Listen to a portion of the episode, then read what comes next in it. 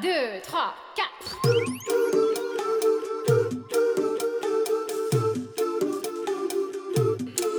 喂，哎，大家好，欢迎来到胡来电台，我是小胡。我是来也，还是要例行先感谢啊。嗯，上期节目中呢，给我们进行投喂的是 Lord 四十二，还有一个嗯读字母吧，I R O R A Y C K，太难了，这个单词怎么读？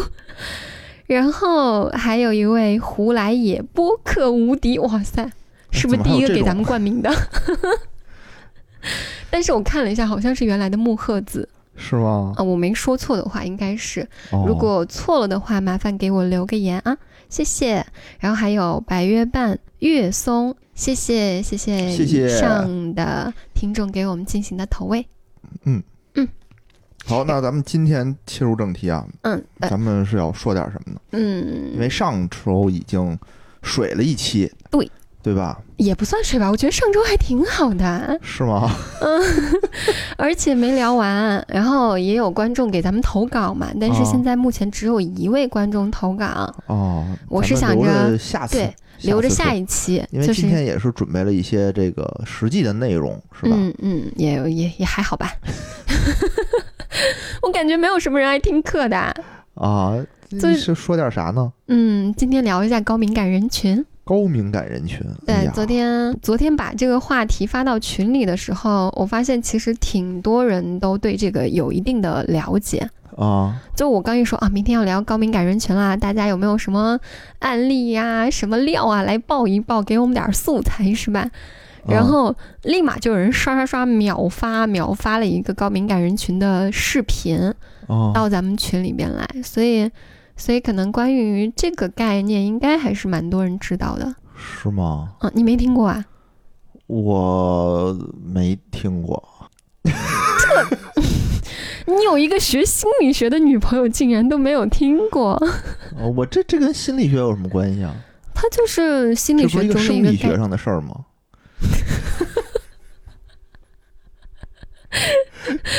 高我就应该想到你会往这方面想。人走到哪儿，车开到哪儿，是吧？那你说说什么叫高敏感人群啊？嗯，高敏感人群呢，其实，嗯，简单一句话概括的话，很好理解，就是他真的是不管是负面的情绪，还是正面的情绪，或者是甚至是一些呃感官上的一些东西，他都是比正常人要敏感很多的。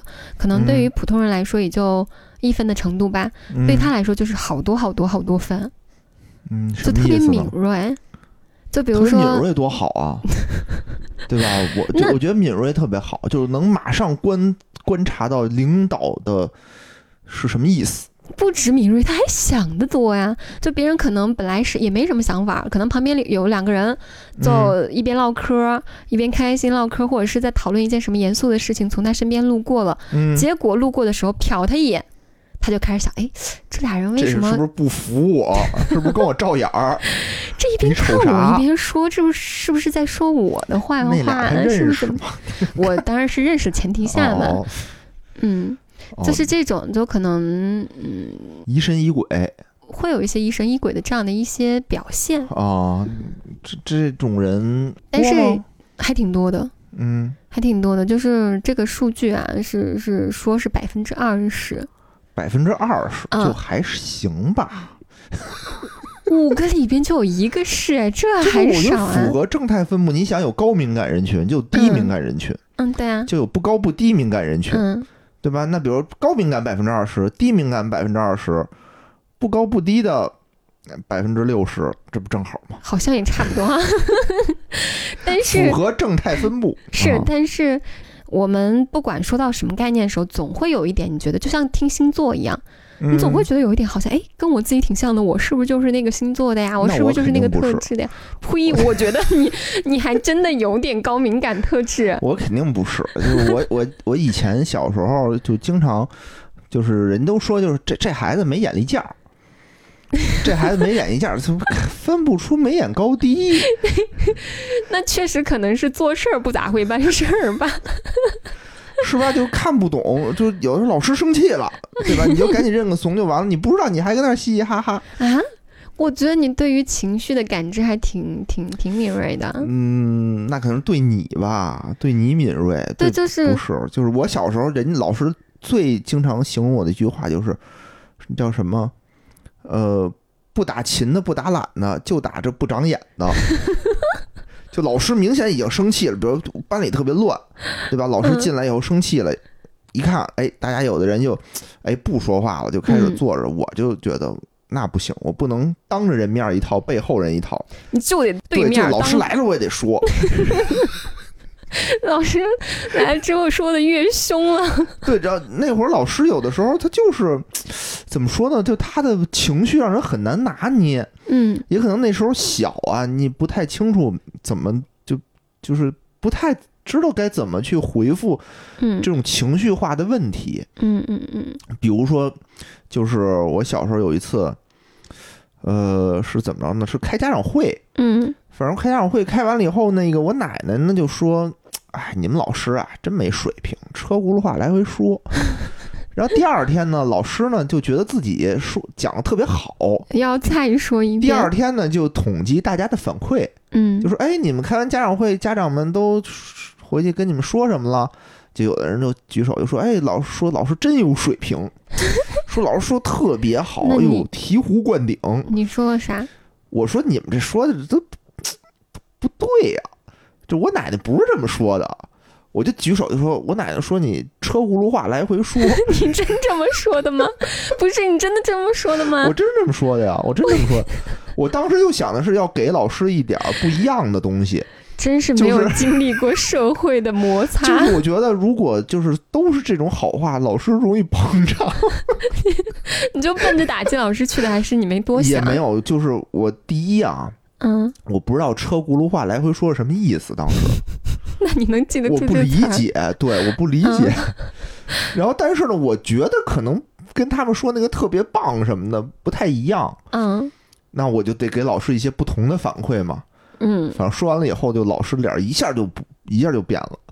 出去站着，那倒也没有，那也没有。他让我们说的嘛，他让我们说，我们说了就做，然后这个活动就结束了。因为我当时不知道这是什么意思，回去我就跟我妈跟我奶奶说这事儿，然后他 他们就才给我解释了车轱辘话来回说是什么意思。那你什么反应？你后悔了吗？我都说都说了，后悔有什么用啊？就我觉得你这个不代表你迟钝，不代表你啥，代表你蠢，听不懂话。不是，当时真的是这样，就是老师那时候老师吧，他会用一种这种这什么反话，爱说反话，嗯，就相当于那种女孩有的时候说我没生气，嗯，你也不知道她到底生没生气，对吧？有的时候老师说看你追跑打闹呢，比如看我追跑打闹呢，嗯，跑啊，出去跑啊。哟，我当时我就不知道我是该跑啊，我就出去了。我当时我得我得听老师的话呀，老师让我出去跑，我就得跑。老师现在生气了，我得安慰他。他让我跑，我得跑。然后我就出去跑去了，然后老师更生气了。那你是怎么样一步步磨练到今天这样的？就是我觉得你现在对于人的心思把握还挺敏锐的呀。这不知有是吧？那这可能只是对你敏锐，嗯，对吧？你也没说说你出去。出去跑去，那没准可能我也就跑去了。因为，因为其实我跟我跟野人相处以来，我觉得他是一个怎么说呢？我为什么觉得他？嗯，首先他肯定不是高敏感人群啊，他肯定不属于这个人群，没有这么夸张。但是，但我觉得他确实还蛮敏感的。就比如说我开心或者是不开心，因为我我是一个什么事儿，我爱就是说我自己先。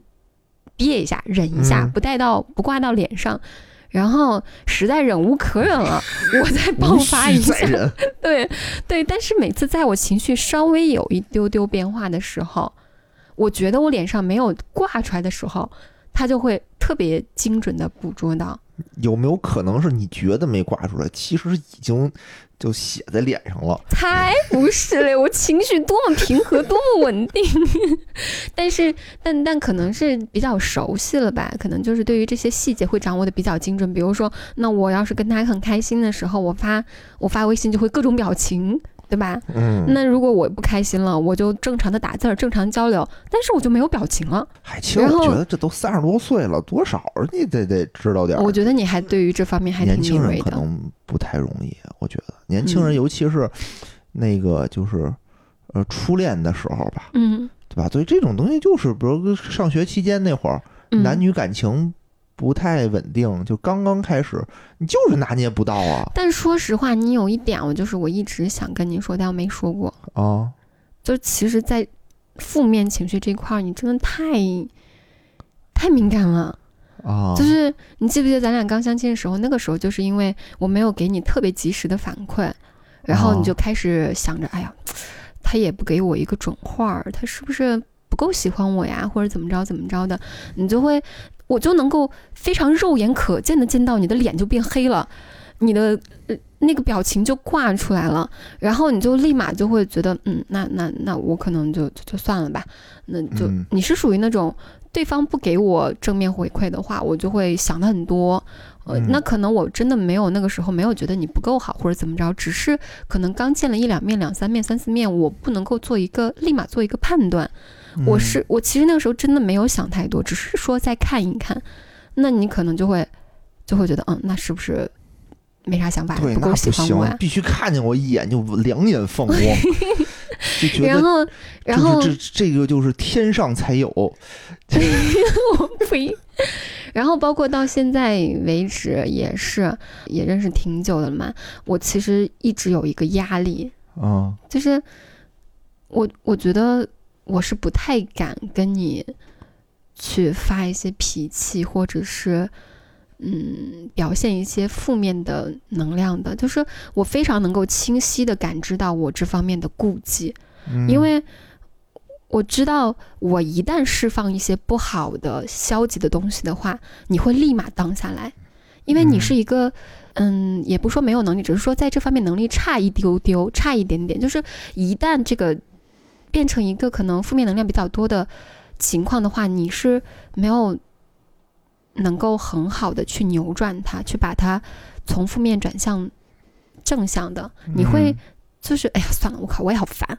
然后我一烦，你就会更烦，嗯你就会，你一更烦呢，那如果我再放任这个情绪再持续下去的话，到最后，你可能就是那个感觉好像我要崩了一样，不行，我受不了，我真忍不了，我真放烦死了。嗯就是就可能就是这种压力导致我不太敢去随便的去表现自己的烦躁。嗯就这其实对我来说还是目前为止吧唯一的一个压力，就你带给我的一个唯一的压力。就就嗯不表现就忘了，嗯，所以我现在的处理方法就是，我可能生气了，但是我就憋着不说，反正过嗯一会儿可能也就开心起来了。然后嗯。或者是呢，当我发现你处于一种负面情绪之中的时候，我就会故意卖个萌啊，故意哎呀就那样子，就是抱一抱你呀，然后哄一哄你呀，然后先压着我自己情绪，我去哄哄你，因为你其实也很好哄，也很好。嗯哄，就是你虽然很容易荡，但是你也特别好哄，就我稍微给你点阳光，你就能灿烂。就很灿烂的那种，所以这也是敏感的一种吗？对，当然是啊，就是很容易荡，很容易好，这都也是也是这个敏感特质的一种啊。嗯，嗯，挺好。趁机嗯，那趁你说我算抱怨？一下 那。你为什么觉得我是高敏感人群你？不算高敏感人群，啊我说了不算，只是说你有，你其实还是有一丢丢这些特质的。你如果真要说划到那个人群里的里的话，就太敏感了。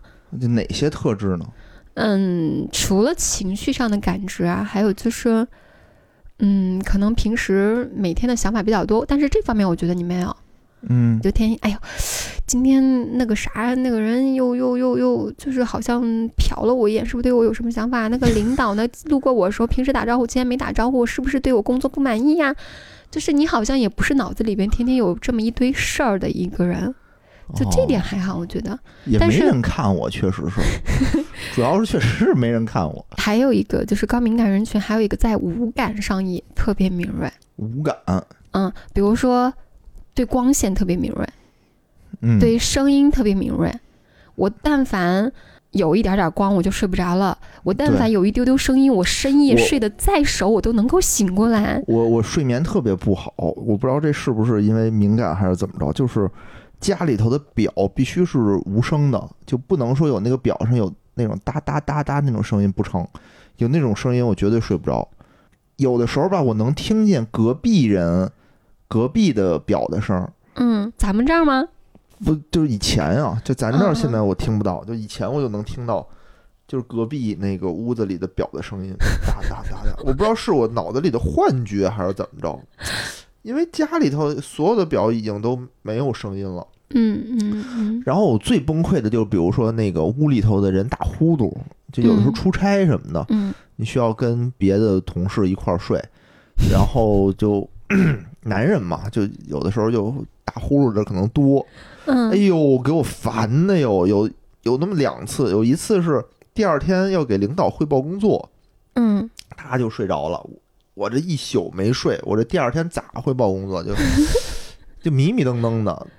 然后还有一次呢，是出差出一个月的差，嗯我跟那人住一屋，哎呦，那人天天打呼噜啊，天天那呼噜声，我就每天都睡不了觉。有的时候吧，他那呼噜声特别响的情况下，就我都睡着了，嗯，他能给我打醒了。那是打呼声特大吗？特如果呼大声特大，那那还好理解。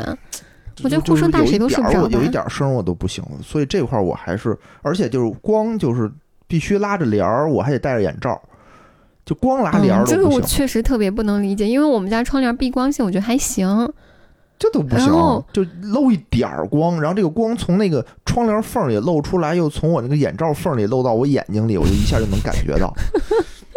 你就想这个光啊，经过了多少次的折射和反射，我他喵的每天早上就真的睡不了一个囫囵觉，每次都是早早的就醒过来。我之前是一个自己睡觉可以睡到下午去的一个人，就你 你只要只要没有人吵，我可以睡到下午去。但是自打跟野人在一块儿之后，我觉得我的我这个就不可能睡到下午。我哪怕就是第一天前一天去网吧熬夜，我第嗯二天顶多怎么着我也就睡到十点十一点。你特像一个老年人的一个闺女。不是我困，但我就睡不着，就就有这声光什么的就不成嗯嗯啊，除非就是给我搁在一个就完全脸儿拉的封死，就封死了那种，就一点儿光都进不来那种嗯就行。嗯上次去那个古北水镇不也是吗？就第一次的那个帘儿拉的特别严实，我就能睡得特别香。第二次那个帘儿吧，它就是透光，嗯然后就六点多我就醒了，六点多就只要那个光一起来我就醒 太阳起了你就起。啊。对，我是鸡是吗？嗯，但是但是虽然说我觉得你是有一些这个特质，但是嗯你不算啊，你不算，因为我觉得你心其实还行，挺宽的。啊，这倒是，这倒是，嗯一般不会去多想，因为也确实有那种同事，嗯就是想的比较多嘛。啊，嗯谁谁谁说我是不是说我坏话了？嗯我哪个哪个领导是不是对我有什么看法？嗯我是通通都没有。所以有的时候我也挺苦恼的，就比如领导可能对我有点什么，我也看不出来，分不出眉眼高低。哎，那我能觉得你这在我这儿这么敏感，是因为嗯，对，就是针对你敏感，我不是对谁都敏感。嗯 对，所以其实也是一个例子嘛，就是说我们每天可以听到各种各样的概念、各种各样的标签，但是千万别一听跟自己有哪点能对应上，就就说自己就是什么样的人啊，就给自己往这个标签上去画。就之前说高敏感人群的时候，大家就在群里问什么是高敏感人群嘛，我当时就开玩笑，半开玩笑的说了一句，就比如说，呃，我背单词儿背不会，我会趴桌子上哭，但这叫高敏感人群吗？这不是低智商人群吗？我不会。背不会单词，真的就是我真的是有时候，这是那个那个什么统计题我做不会，我就气得想哭，然后单词哦背不住。这是不是压力大的表现啊？嗯，也不是，我觉得我是一个压力调节能力还挺强的一个人，但是但有的时候就属于可能情绪事儿攒到一块儿了，不只是学习这一件事儿，可能哦还有别的情绪，各种事儿攒到一块儿之后呢，刚好哎你在我旁边说，哎宝贝儿你干啥呢？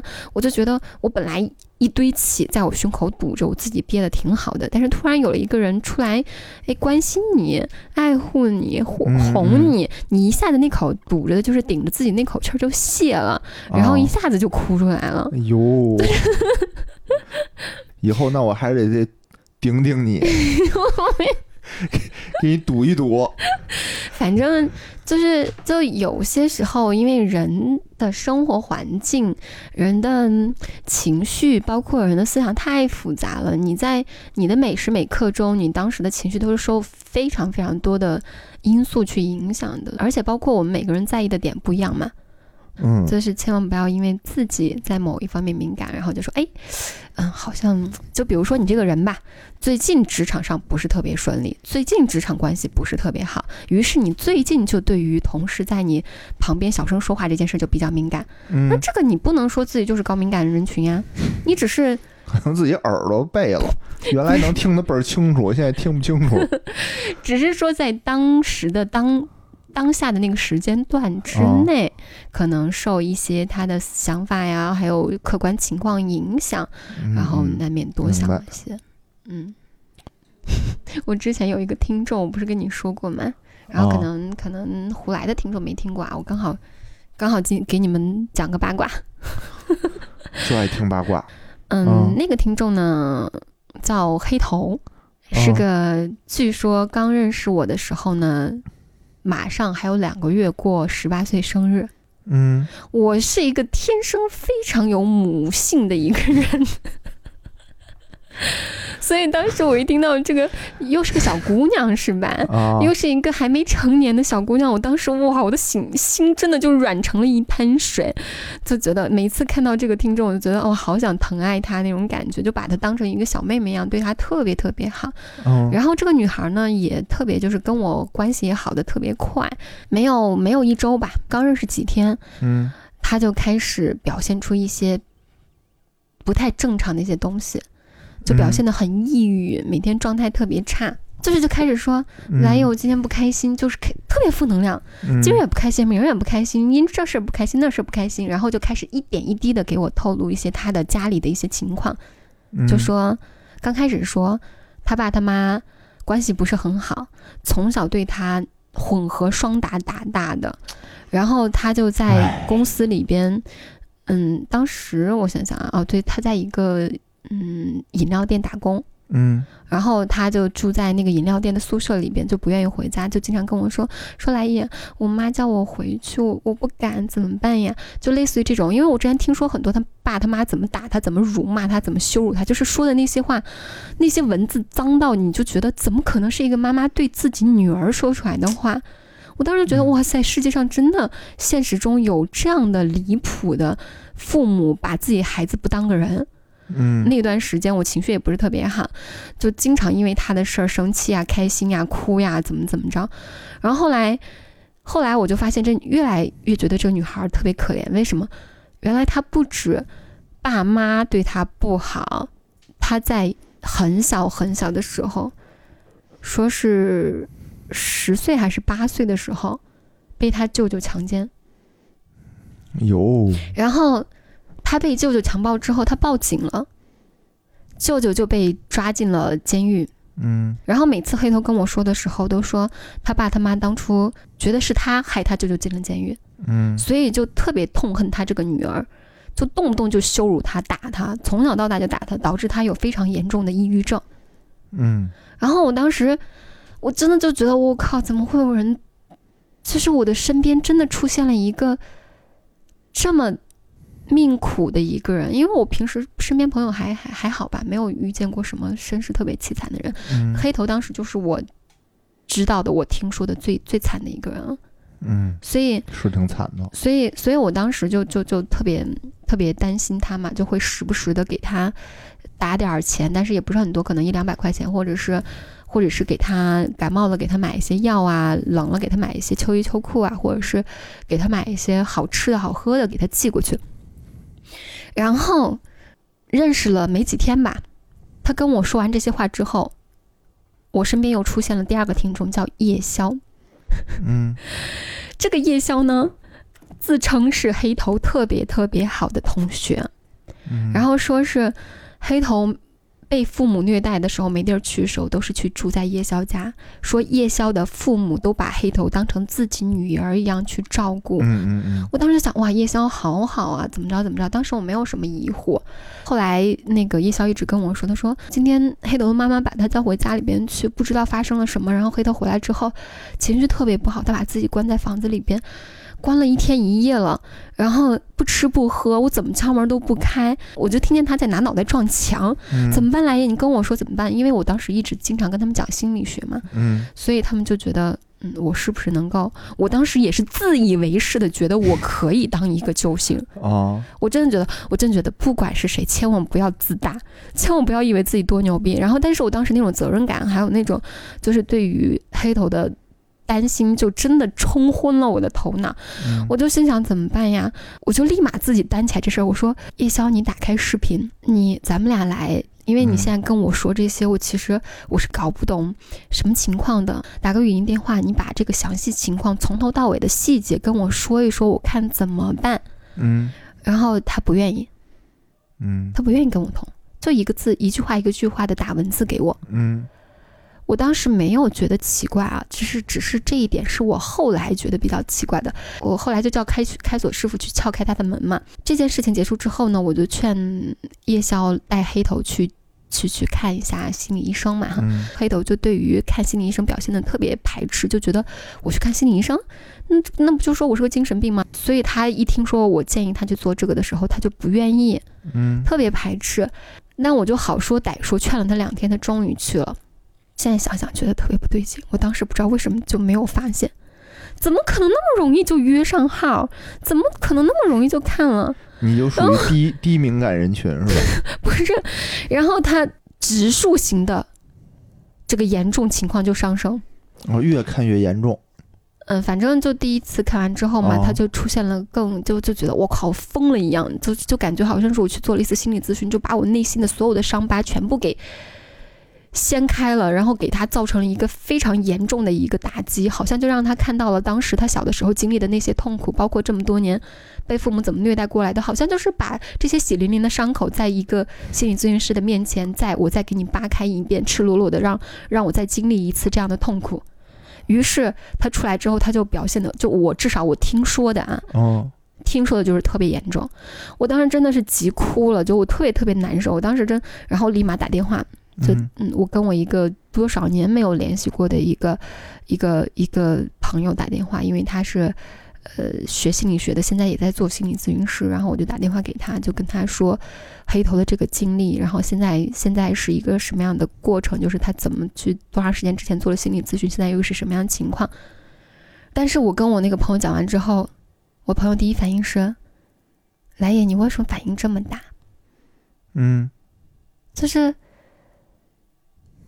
就是他会觉得你可能在着急的时候，你已经不只是为他急了，嗯。你自己好像你也就深陷其中，导致你自己的个人状态也非常差。嗯。因为我我讲我跟那个那个朋友在讲的时候，我是忍不住就是会时不时的哭，就好像因为可能是因为我小时候也也不是特别顺利吧，然后有一些些代入，嗯然后把我自己整个人都带进去了。就是我，我不只是在为他着急，我好像把我自己整个人卷入到这件事情之中来了。而且更何况，我有我，我从头到尾掺和到黑头和夜宵的这件事儿之中，我也会有一丢丢自责。嗯我会一直在想，会不会是我给了一个错误的建议，才导致他现在变成这么严重？对，他还自杀过。嗯就是据据当时他们俩黑头和叶晓跟我说的事儿，我觉得还自杀过，我特别害怕，特别恐慌，我就特别担心我会不会害了一条人命。所以，所以我当时状态特别特别差，直到直到后来怎么回事吧？就是有一次，他突然之间跟我说说来也，你跟我借钱了，就黑头跟我说，嗯然后我说没有啊，我怎么可能跟你借钱？说我在 QQ 上跟他借钱了。哦然后 QQ 特别容易盗号嘛，各种借钱。我我是有一个听友群，哦黑头呢把骗他钱的那个 QQ 号哦截图发进了我们的 QQ 群里边去。哦然后我不知道是不是因为我太过代入，很多可疑的线索我没有发现，嗯。所以我也没有去注意看那个 QQ 号是什么。嗯，但事实证明，我的那些群里边的人，很多人亲眼目睹了我跟黑头跟夜宵相处的这些过程，嗯。他们早就发现了一些可疑的线索，但是他们可能觉得我我我那么维护黑头，那么照嗯照顾黑头，他们很担心说出来这些怀疑会不会是他们多疑呀、会不会会不会打击到我，让我不能接受？所以其实他们很多人早就怀疑了，但是没有说什么。嗯然后然后当当黑头把这个 QQ 号截图发到群里边之后，就有群友去查这个 QQ 号，嗯一查发现这个 QQ 号对应的手机号。嗯，就是黑头的手机号。我当时不死心，嗯因为因为我之前给黑头买过很多东西嘛，嗯我知道他电话的，我不死心，然后又又去又有人拿他这个手机号去查了他的姓名，哦。他的姓名之前黑头是跟我透露过他的真实姓名的，他可能哦。觉得我没记住，但我真的记住了。嗯。然后一看那个姓名就是黑头的名字，就说黑头说有人在骗他钱，哦，结果那个骗子的号就是他自己的号。哦，然后我当时我就觉得我靠，我一瞬间就是，我那段时间真的我就觉得崩溃了。我为了他我难受了两个月，两个月时间之内，我天天因为他哭，因为他这个，因为他那个，我那段时间就觉得我。我我就像一个，我明明是一个很大条的人，一个什么事儿都不往心里去。那段时间我活的，我觉得我活得特别特别悲惨，就每天情绪起伏特别大。然后到最后告诉我是骗子，嗯然后后来我才就是，当我们开始怀疑到他的时候，再往前去抽丝剥茧的去往回捋的时候，才发现很多很多疑点。就比如说黑头和夜宵，明明是两个人，但是他们两个人可以互相登对方的微信，可以互相登对方的各种账号。然后每次黑头有个什么事儿的时候，都是夜宵，就黑头刚有个什么事儿，夜宵立马就就是，而且夜宵是顶着黑头的微信。嗯。夜宵登上所谓的黑头的微信来跟我说来也怎么样？怎么样，现在黑头在关在屋里边，我没有办法，我拿他的微信跟你说这件事儿。他们可以互相登，再好的朋友可以互相登录对方的微信吗？嗯。都很奇怪吧？包括他们给我发的一些话，因为夜宵跟黑头是有两个微信号的，嗯。他们给我发的一些大段大段的话，我发现他们的用词还有标点符号的习惯，我再往回捋的时候，我发现一模一样。比如说，特别爱用标点符号，三四个字儿就有标点符号，三四个字儿就有标点符号，然后特别爱一两句就有一个省略号，一两句就有一个省略号，就这些打字的习惯都一模一样。嗯然后包括我黑头自己要自杀要干嘛的时候，他夜宵表现的那么着急，我让他跟我通个话，让他跟我通个话，告我告诉我一下当时发生情什么情况。他从来不会暴露他的声音，因为黑头给我录过一个弹吉他唱歌的一个视频，我知道黑头的声音，所以哦夜宵从头到尾都不让我听到他的声音，我就一直在想，也许他们两个真的是一个人，嗯，他们俩可能真的是一个人，只不过是就在我面前合谋演了一出戏那戏。图什么？就图骗你点钱吗？他其实在我这儿没有骗到特别多的钱，就真没有哦骗到特别多钱。然后直到后来，直到后来就是大家就在群里面都在挖这个事儿嘛，然后就嗯。把夜宵给揪出来了，就把把把黑的哎哦对哦，后来又出现了第三个人，嗯。他们两个，因为当我发现这两个人有问题之后，我没有，我当时没有直接跟他们撕逼，哦。我只是装作，因为大家所当时群里边我又拉了一个小群，哦，就大家在帮我出主意，哦。就跟我关系比较铁的那几个群友就说，你要不先不动声色，看看他想干嘛。嗯嗯。然后后来我就，但是我这个人不太能够憋得住事儿嘛，我就明显不想理夜宵了。嗯，就之前黑夜宵跟我说个黑头那儿有个什么事儿，我就立马秒回，就特别着急。哦那很明显，那个之后我就不太想理夜宵了。然后夜宵突然之间就跟我说：“他说来也，嗯、我爸爸妈妈要带我搬家了，以后嗯我不能照顾黑头了，能不能麻烦你多照看一下他？”然后从此夜宵就消失了，哦黑头还是还是那个样子，时不时的在我面前出现一下。哦又隔了半个月吧，又出现了第三个女孩子。这个第三个女孩子我已经忘记叫什么名字了，我已经忘记叫什么，咱们就叫她就叫她包子吧。啊这个包子跟我出现之后呢，因为因为我还没有撕逼，所以黑头呢还会时不时的去跑到我那边跟我说，嗯，他爸爸妈妈对他又怎么着了？他要去看，他要去病医院里边去看病啦，已已经在接受一些治疗了，也经常说这些事儿。嗯嗯所以，所以我虽然就当当看戏一样看，但是我也没有揭穿他。这个时候，包子就出现了，就说：“哎，来也，那个黑头是不是有一些什么问题啊？”我当时还不想告诉一个新人这些事儿，所以我就跟他说：“我说，嗯，他有抑郁症，有抑郁症，然后怎么着怎么着，现在正在接受治疗，快出院了。”然后他跟我说：“啊，我之前得过重度抑郁症。”嗯，我之前被我爸妈送进过那个叫什么学校，什么学校？就是把小孩送管教小孩的送进去各种电击、各种水泼那种学校，都是网瘾治疗网瘾 的，反正就是是类似于那种学哦校吧。他说，包子说他之前被送过去、送进去过这种学校，得了哦重度抑郁症，然后进了医院，自己是治治愈了之后出院出院的吧。。哎呀，我就没想到我在他身上又栽跟头了，哦我他喵？他说啊：“哦，对我讲错了，我讲错了。”啊，就是骗子这件事儿是在包子出现之后出现的，哦所以我刚刚讲错了，我记得就是在黑头和夜宵他们俩有疑问的时候，我其实并没有拆穿，是因为我当时半信半疑，哦半信半疑，所以所以我对夜宵冷淡了。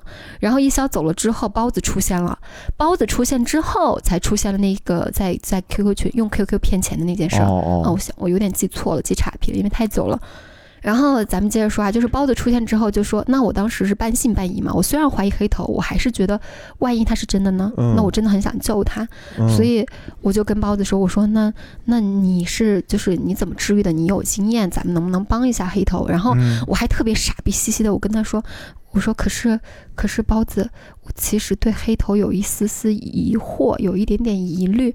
然后他说你有什么疑虑呀、我就怀疑是夜宵走了之后，他嗯发现我对他们有疑虑了，于是安排包子这个人出现了。哦有可能我就跟他，我就跟他和盘托出了我对夜对黑头的疑惑。嗯然后包子立马拍着胸脯说：“哎，我跟黑头在一个城市呀。”他说他在哪个医院，我帮你去看一看，真实真的还是假的。嗯再想想，他喵的，怎么可能那么巧又在一个城市啊？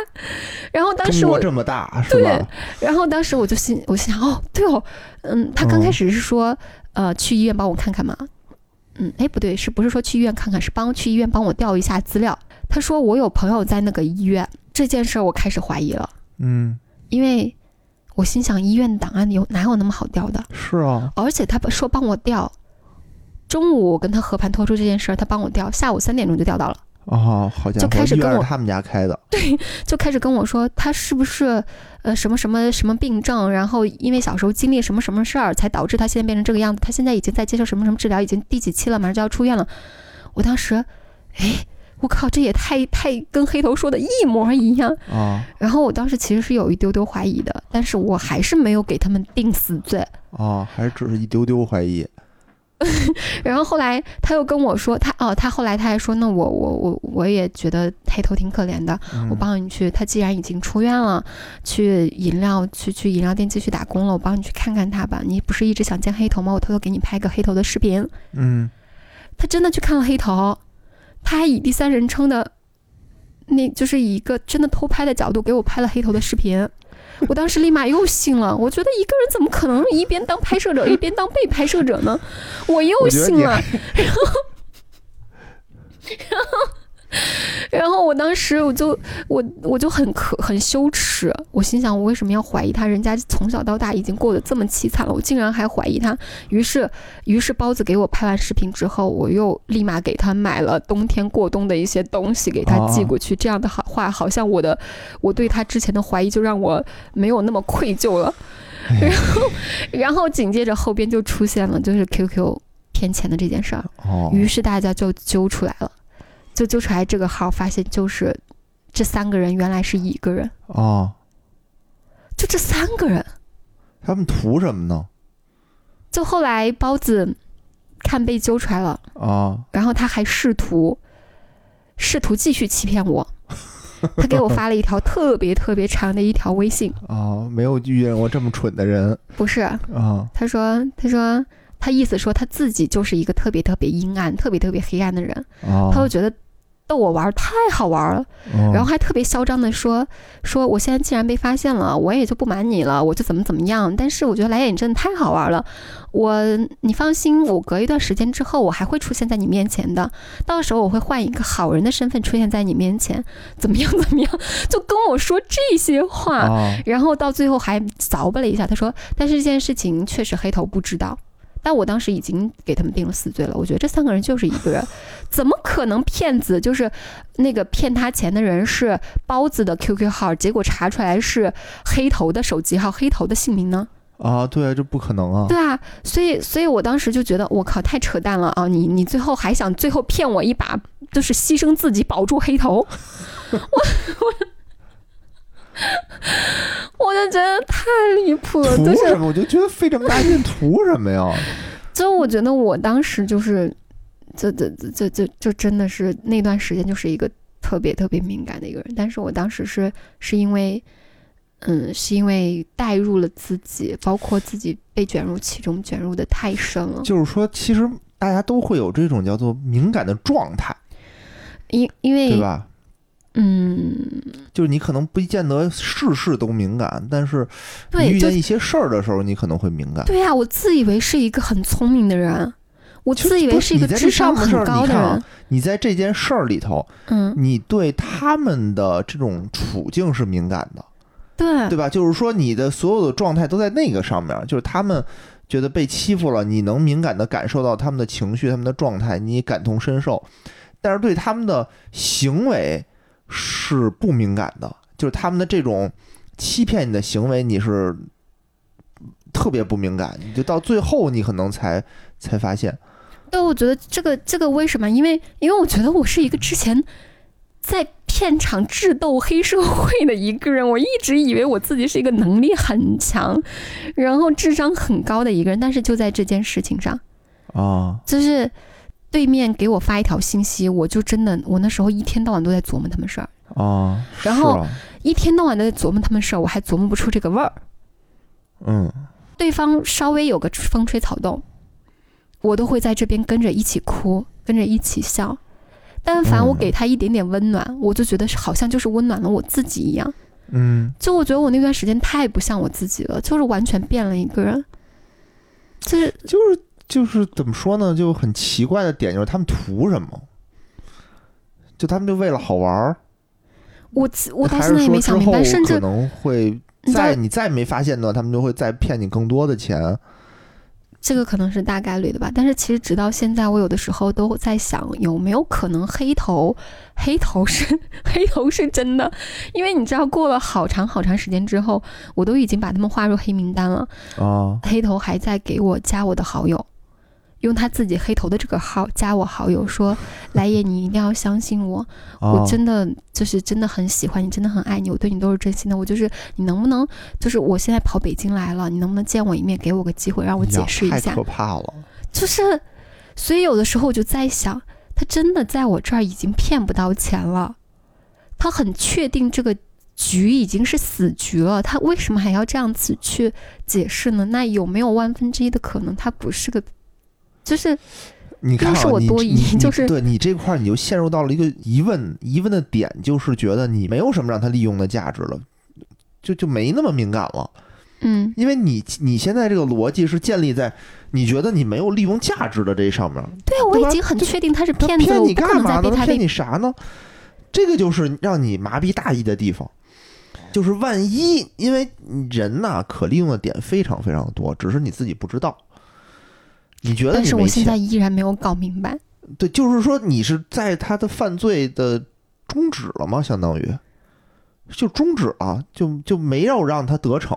不是不是，我客观说一句啊，嗯，就是我的这个成本太高了，性价比太低了。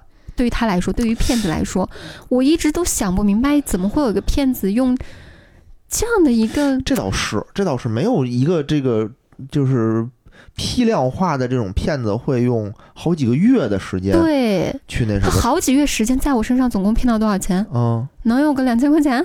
顶天儿了，不可能吧？那嗯，这倒也是。也太不划算了吧？而且而且他这个手段其实是没有什么，没有什么可复用的价值的。而且在我之前还给你看过他给我做的视频，嗯，当时我看着那个视频，看着他给我做的视频，在旁边哭了一次又一次。你在旁边，你跟着看，你也觉得很感动。对啊，我觉得这个就是成本挺高的，而且这这个手段在你身上管用，换一个主播，那个主播不见得被他所感动啊。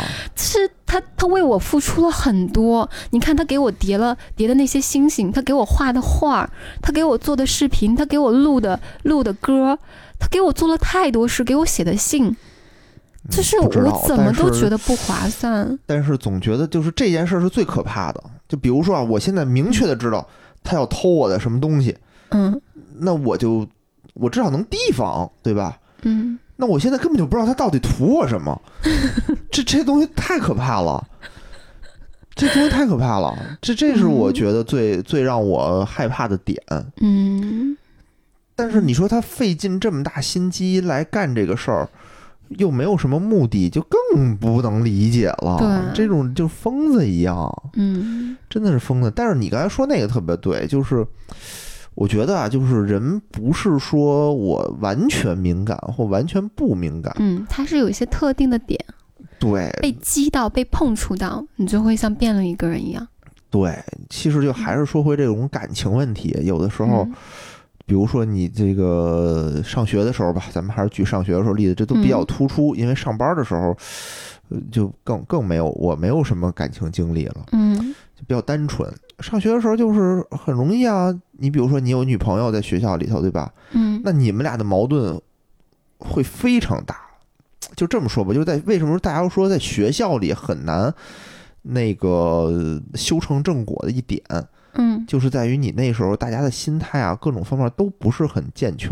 嗯，比如说你你有你你有一个呃异性朋友，嗯你们俩不一定坐一块儿啊。嗯他肯定班里有那么多人呢，大家都有自己的朋友，嗯对吧？比如说你我我看了别的姑娘一眼，我跟别的姑娘聊两句，那我女朋友看了，可能就会生气。嗯，年轻的时候确实是，就一丁点儿的小事儿，然后都容易往心里去，当特严重的事儿。对啊？但但是在那个情况下，这种敏感就现在来看就很正常。嗯，你要反而说是，因为他不理不睬，反而好像不正常，是吧？经常我那会儿，我那会儿经常就就因为这事儿跟我生气 啊！我那会儿我反思一下，我是不是对你管的太松了？我这不闻不问，现在没必要了，我现在也没什么人说话啊！我现在天天就是上了班儿，下班儿回来就录节目，我现在对吧？我现在嗯确实也没有什么时间那什么，就嗯。那个是一种，那是一种那种小时候的一种状嗯，态。对，但是我觉得那个是谈恋爱刚开始谈恋爱的时候，没有什么经验的时候比较容易犯的一个错误，这个不能往高敏感人群上边去带。但也有那种就是什么事儿都敏感，嗯，有，就是就什么样的人会比较辛苦吧？就是他真的随随便便一句话，随随便便一个眼神儿，随随便便一件事儿，他都会无限的延伸出很多很多。比如说你回家晚了一点点，或者是他让你买的一个东西你忘记买了。他就立马不是说，哎，你为什么忘记买？你是不是今天遇到什么特殊情况？你肯定是不爱我了，你不爱我了，为什么不爱我呢？是不是你在外边有别的女人了？你为什么有别的女人？是不是之前怎么哪哪一天晚上你不回家那天发生的事儿？他能琢磨出来一堆事儿，就是最有名儿的其实就是就是林黛玉嘛，嗯对吧？黛玉妹妹嘛，嗯黛玉妹妹就是属于这种，我觉得是高敏感人群里的典范，嗯对吧？人家嗯送她个、送她朵花儿，一般要我，我就哎呦谢谢您啊，送朵花儿挺好看的，呀，多开心。对吧？黛玉妹妹不行，得问，得说这花儿是就我一个人有啊，还是别的妹妹都有啊？真讨厌。啊，你让那些妈妈们怎么说？妈妈们说啊，都有都有，姑娘们都有，那我不要了。姑娘们都有，我要它干嘛？那不行。完了，啊，黛玉粉要要生气了。对啊，比如大家都聚会呢，大家都开开心心的聚会呢，他就会多想，他就会想着，哎呀，这个嗯，这个聚会早晚都有散的这么一天，到时候嗯散完了冷冷清清的，反而更加的寂寞。对明明当前很开心的事儿，他非得就就提前想那么多，设想这么多杂七杂八杂八的，把自己搞得特别不开心。嗯，最后啊，嗯最后这个黛玉妹妹就天天瞎想，就累死了嘛。反正一天到晚的啥事儿你都多想，然后还基本上是以一些负面情绪为主，那你肯定受不了。但其实把高敏感人群想象成那种天天只想坏事、只想负面情绪、只想一些负面想法的，也是一个就就蛮有偏见的一个东西。嗯就其实他敏感不只是对坏情绪敏感，嗯他对好事儿、好情绪、好天气、好美好的东西，所有东西他都敏感。嗯。是个双刃剑嘛。如果说我我能够心思很细腻的话，那我是不是就可以更敏锐的抓到、捕捉到我身边朋友需要我帮什么忙，嗯，或者说我朋友是不是多累哎呀、不是啊？我觉得我在意识到这方面的事儿时候还挺敏感的，哦，那我觉得我很开心呀，嗯，因为我是一个奉献型人格，嗯。就我不会觉得累，嗯我是享受那种价值感的。哦，所以其实有些人，你可能旁边你你作为一个旁观者，你可能觉得看着累，可是他自己乐在其中啊，他也许吧，哈，是，也许，所以所以其实这个东西呢，它用坏了，就是像那种心力交瘁的那种典型；用嗯。好了，它就会是一个很细腻。很很温柔，很体贴，然后对于大家的情绪都照顾得很周到，甚至是他可能一帮朋友里边的，一边朋一帮朋友里边的那个粘合剂的这样的一个角色。嗯而且，而且他会，嗯，情绪好的时候，状态好的时候，因为他够细致，所以他他能够在各种创造力啊、各种执行力啊很多方面，他都能够做的很有优势。嗯所以其实，但凡他良性循环的话，他会是一个很出色、很出色的一个艺术家、一个执行者。哦，这还真是，我觉得艺术家都是得是敏感的，对，能敏锐的观察到周围的事物，对对对，对吧？嗯，但是艺术家就是神经病也多，那就是因为可能因为太敏感了，是吧？因为梵高对吧？是吧？啊，我之前有个朋友特别夸张，就是河南发红，哎，河南发洪水的时候也是，嗯之前疫情刚出现的时候也是，你经常能看他发朋友圈说，我昨天晚上哭了一晚上，我看到哦朋友圈里边哪哪哪出事儿了，我就真的难受的睡不着觉，就是。嗯怎么样才能够帮助他们？这这个世界怎么样才能够变好？我要做什么，我才能够为这个世界尽一份力？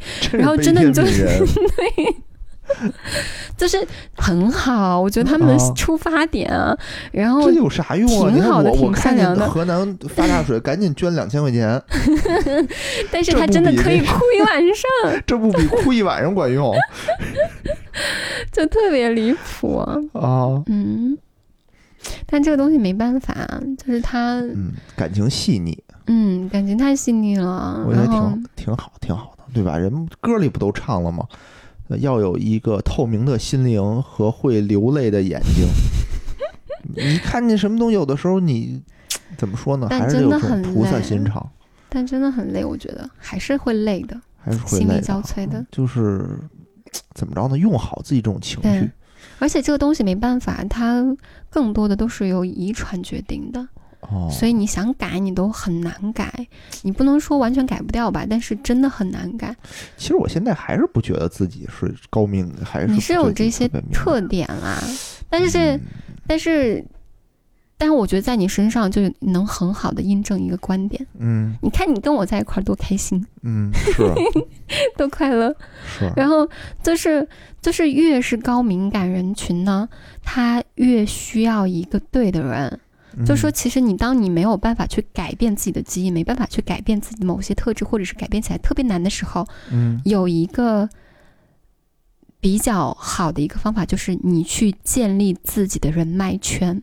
嗯。去远离那些会把你带入一个恶性循环的人。就是如果你跟这个人在一起，你啊，发现你没有办法，你就是每天好像没有办法，就很烦躁。然后这个人，然后对方呢，对方呢、可能也很不能忍你，哦，就对方也说你怎么天天哎呀小心眼儿这么多，你怎么天天这么这么这么这么多愁善感呀，特别烦躁。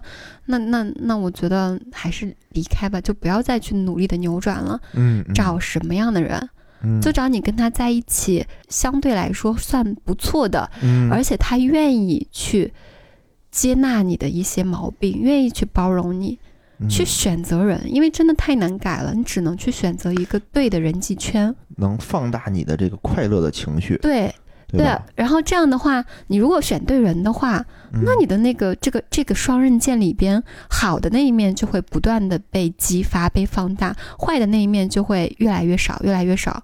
嗯，就不能说他肯定他肯定会时不时出来冒一冒，但是整体情况下它是良好的。但这又有一个问题了，就是嗯有的时候吧，你这个控制不住。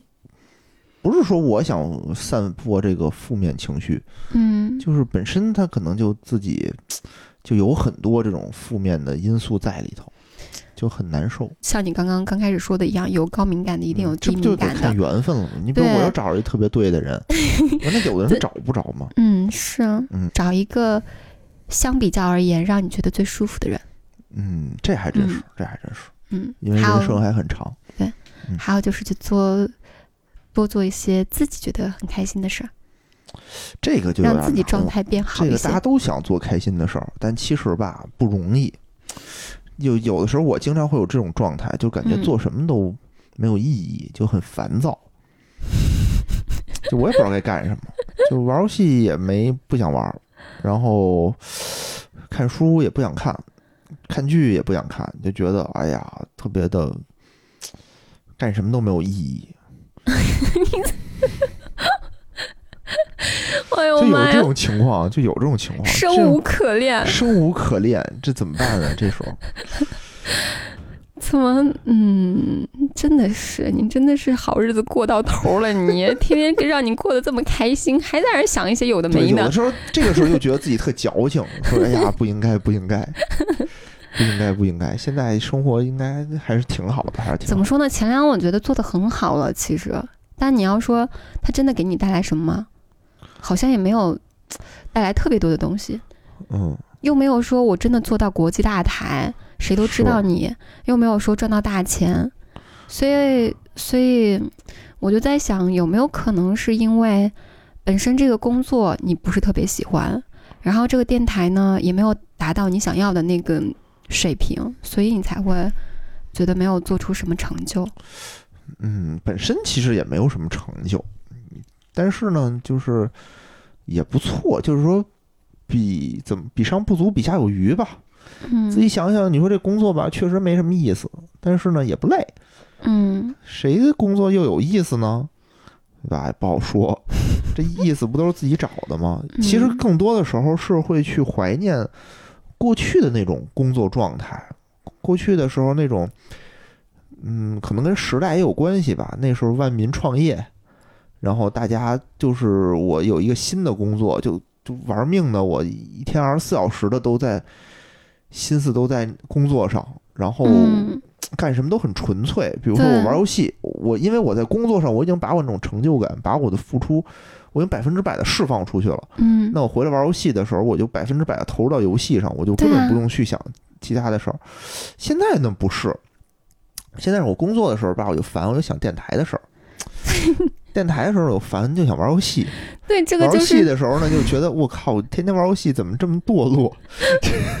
还好意思玩游戏我觉得，可能是因为你那个时候在工作上，嗯，你你那个时候在工作上享受到了充分的价值感，你的价值感已经得到满足了，所以你可以静得下心来，踏踏实实的去该玩的玩，该睡的时候睡，该工作的时候工作，你能够做什么事都很专心很投入。但是什么样的人就是睡也睡不好，睡觉也睡不死，觉得失眠，玩游戏也燥，然后干啥都静不下心来，就是没有价值感的人很容易这样子。嗯，就啥也没干好的人，对，哎呀，真是的，但是这是个。好处，这个是好东西啊！就之前我不是跟你说过吗呢？就所有的焦虑都是有价值的，就是人从进化的角度看，就是会把好的基因留下来，好的认知留下来，好的一些意识留下来，然后把那些不好的排除掉嘛，为了让自己能够更好的生存下去嘛。嗯但为什么焦虑这个东西进化了这么多年，它还是在普遍的存在？就因为为其实焦虑它是有它的生存价值的。就是如果说你真的是彻底躺平，嗯我我天塌下来，我我一点成就也没有，我一点钱也没有，我啥都没有，我我还一点都不焦虑，躺平特别心安理得的话，那我怎么生存下去啊？嗯我朋友，我领导对我不满意，我还一点都不焦虑，我还马大哈，我就就无所谓啊！你不开心，你看我不顺就看我不顺呗，无所谓啊！你爱爱来往不来往，那他以后还怎么交朋友？嗯那朋友都会离他远去。所以其实焦虑，它能够促进我们个人的一个自我成长，以及我们在社会这个群体性生活之中能够更好的融入进去，它有很大的存在意义的。所以焦虑不可耻，焦虑很正常，焦虑说每个人都都都都挺就不太好，不太好。我觉得还是得想办法调整自己，能把这些事儿能给捋顺了。捋到一个控制到一个适度的一个焦虑程度对范围内。对对对对，我先呃还是得调整调整。嗯，其实从客观的角度上啊，都拿出来，嗯，都不差。我觉得无论是电台啊，还是工作呀，都不算差，但也不算好，嗯都属于这么一个及格吧，一个及格水平。但我觉得你作为一个男朋友特别好。嗯，那是 有没有有没有突然间觉得自己超有价值？超有价值，但还可以更好。嗯嗯，所以呢，就就慢慢调整吧。嗯嗯，所以有的时候我就觉得吧，自己哎呦这么抱怨啊，其实特别矫情，因为确实是在其他很多人眼里就就不错了，就不错了。嗯真的啊，就大家别因为前几年大家都想都喜欢往上比，嗯，恨不得他妈大家都跟马云比，对吧？那会儿有点自知之明好吗？那会儿的价值就是这样，公众号里全都是你的同龄正在什么抛弃你，嗯举的都是什么人家一下套现十五亿的那种例子。你现在看跟我有什么关系啊？跟我有什么关系？但那会儿不是，那会儿就是这是一种时代的惯性。我觉嗯得惯性就是说大家都爱往上比，而且那会儿觉得你往上比，其实从小就是家长就会给你灌输一个，你怎么不看看跟你们班里好学生比一比，对吧？这是经常说的一句话。嗯为什么你老跟差学生比呢？我那会儿就老说，到处都在制造焦虑？评我，那谁谁还不如我呢？嗯那嗯就说你跟好学生比比啊。嗯其实现在也是，大家都爱跟就是比你强的人比。嗯嗯，这个时候呢，就是怎么说呢？比你强的人永远都有，是啊，永远都有。嗯我有的时候就觉得吧，我还好，就是你老非得让我跟那些互联网大厂的比，年薪百万，我这确实挣的不多，但是我也不加班儿，对吧？我往好处想，我也不加班儿，我每天那个五点半就准时下班儿，嗯几乎不加班儿，很少很少。然后我就电台可以去做做电台。电台呢，虽然说也嗯没什么东西，但是拿出来吧也还行，也不能说就虽然没有人家那个一期播放好几万、好几十万，嗯，然后真的能赚钱接广告，然后订阅量好几十万的比啊，嗯这还不能比。但是你说一万多也还成，每期一万多，有多少个台是看着它起来了，然后慢慢的又下去了？我呢属于维持在一我个都有，一万多咱们。胡来都只有几百。别急，别急，别急，你还是咱们得持续的提高咱们的水平嘛。你多给我去搞串台呀！天天咱俩自己在这儿聊聊聊聊聊。不是串台的事儿，不是串台的事。上次都有听友给我提意见了，就是说想让胡来电台迅速发展壮大起来，就得多串台、多露脸儿。我觉得啊，这个东西就首先得有一个稳定的质量的输出。你嗯这你这个台的质量稳定住了，你有了一个知道这台该怎么做了，然后你再去串台，你再去推广自己。嗯，要不然你现在这么着急去推广它，其实效果并不好。所以呢，我没太着急这件事儿，我是说等一等。等一等嗯而且呢，嗯我这确实认识人也不多，就那么点儿人，就这些台你随便串啊，对吧？你说，哎，我哪天去超游，对吧？欢迎啊，欢迎去超游做客。今儿还有人问呢，说我那么啊爱玩游戏，怎么不去超游？我心想我，我不是一个爱玩游戏的人。王者这个游戏是我算是我接触的第一个游戏吧，那也肯定也不是第一个啊。嗯，就是大型的游戏算第一个吧，而且嗯还是我人生中的第二个赛季。在两个赛季之前，我真的是连地图我都什么玩意儿，怎么那么大地图都走不迷路的，是 是完全搞不明白。是，之前都是玩什么连连看啊、对对碰啊之类的，跳一跳啊，就顶多玩点这。嗯，下次去那个超游讲讲跳一跳，怎么再跳一跳然后霸榜。怎么怎么跟我小侄子、小侄女比跳一跳赢他们的压岁钱？嗯，所以就是怎么说呢？我现在要是觉得自己特别不好，有的时候我就会跟自己说：“哎呦，你现在再不满意，你太不知足了。”但是这种情绪呢，就容易压抑，就压着自己。嗯就是我自己明明的觉得不好，但是又用一种另外一种情绪，或用一种理智把它压下去，嗯其实会越加越多。还是得调整，还是我觉得，嗯，就是不满，真的是因为我觉得我还能更好。嗯比如说节目吧，前两的节目我觉得还可以更好。然后工作上呢，还可以更轻松，这过分了吧？这个过分了。不会再更轻松了。我觉得现在已经 已经可以了，已经可以了。你们嗯领导真的没有人听这个节目吧？没 有没有，好的，物理隔离这都不能，绝不能让他们知道这个这个节目的。嗯，哦，好吧，行那，今天这样吧嗯。感谢大到家收听最后感。觉跑题跑了一会儿，是，挺好的。这样嗯，哎，嗯拜拜拜拜